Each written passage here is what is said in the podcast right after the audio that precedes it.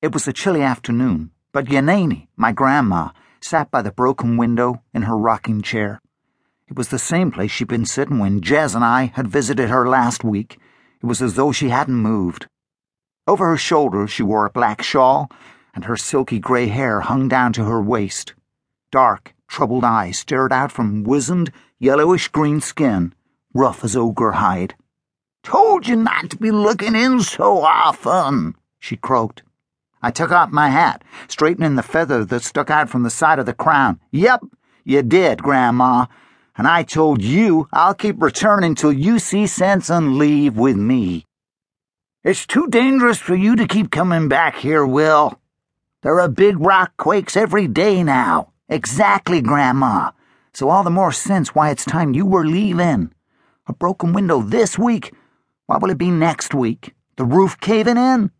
She sighed kicking back on the rocking chair that creaked like a pair of old sky cowboy boots.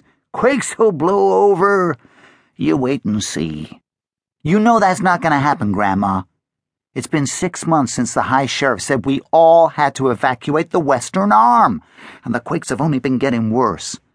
Pretty soon the whole arm's going to break away into the wastelands, and if you don't come with me now, you'll be falling down there along with it. Grandma pulled her shawl tighter. Stuff and nonsense, boy. You listen to too many stories. I'm an elf, and Phoenix Creek's my home, and no high sheriff's going to order this elf to leave it. I'm telling you, like I've told you before, I'm not budging.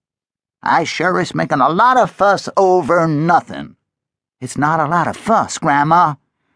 All that illegal gold mining's weakened the heart of the rock. Engineers say there's nothing they can do to save it.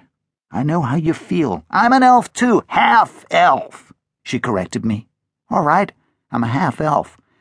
But I love this place just as much as you do, Grandma. Broke my heart to leave.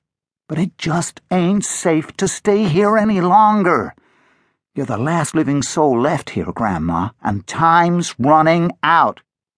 But by now I knew I was wasting my breath. Her mouth was set, and she was rocking back and forth, humming to herself like she'd forgotten I was even there. It was the same argument we'd been having for months, and I felt like we were going round in circles.